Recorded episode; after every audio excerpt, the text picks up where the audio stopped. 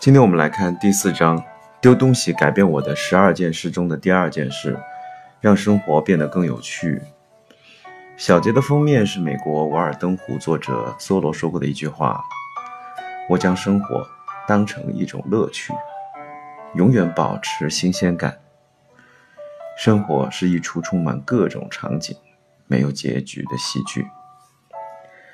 那么，有乐趣的生活是什么呢？乐趣。”我认为就是你的习惯符合你的价值观，这样的话，生活就会有一种顺风顺水的感觉。那么问题来了，如何才能够培养符合自己价值观的习惯呢？我想几乎没有人不喜欢整洁方便的家，不妨就从这里开始，通过极简主义。让你在家里过上有一种有乐趣的生活。为了容易保持这种整齐和方便的家庭生活，我鼓励大家丢弃使用率不高的多余物品，获得更自由和宽敞的家庭生活。当我们懂得丢弃东西，物质的羁绊越来越少，精神的需求就会越来越。显露出来。家里整齐的环境让人愉悦，物品越少，家事就会越轻松。之前呢是想打扫却望而却步，现在就可以试着打扫，而慢慢养成习惯。作者分享了他养成打扫习惯的经历历程。以前我认为自己是一个天生懒惰、意志薄弱的人。我的个性就是怕麻烦，并且给自己找借口说，我是个男人，不会做琐碎的家务也情有可原。但现在的我完全变了，每天早上出门前，我一定会用吸尘器吸地板，淋浴的时候也会打扫浴室，所以我的浴室随时都很干净。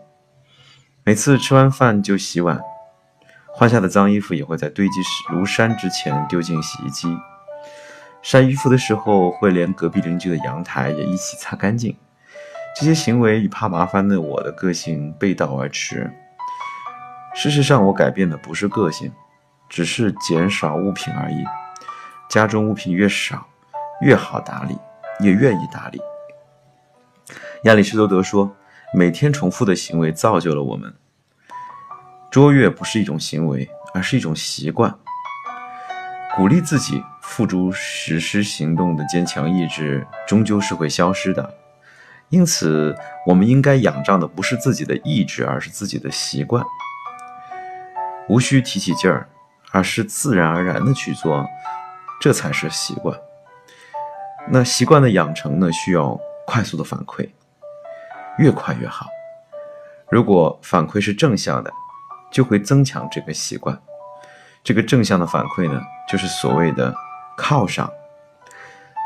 看到自己整洁干净的家，就是一种犒赏。当我们减少杂物，就可以简化打扫的过程。作者呢，就将打扫家务减少到了只需要擦地板的程度，因为家中空无一物嘛。同时，他为了更加快速地获得这种家居的整洁犒赏。作者决定从原来的二十五平米搬到了二十平米的出租屋。常常听人说打扫就是磨练自己，这句话说的一点都没有错。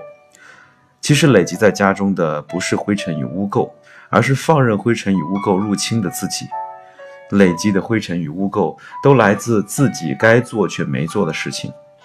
尽管不喜欢灰尘污垢，但一般人更加不喜欢面对这个懒惰的自己。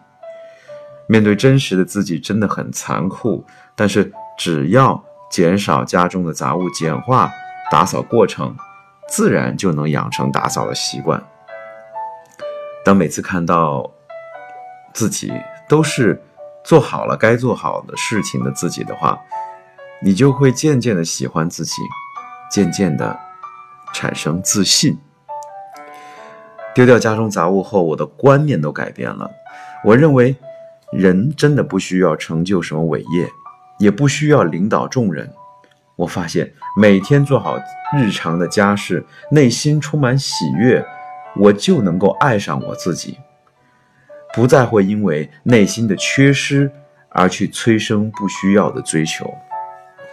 每天早起，悠闲的吃着早餐，打扫家里，吃完衣服以后，啊，洗完衣服以后再出门上班。与睡到最后一刻才起床，匆忙出门到公司后处理工作的我截然不同了。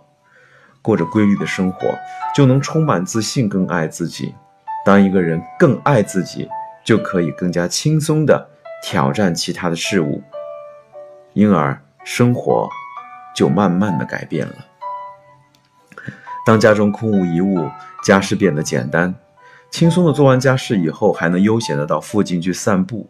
我认为。这是每个人都很想要的，在公园的池畔欣赏正在理毛的鸭子。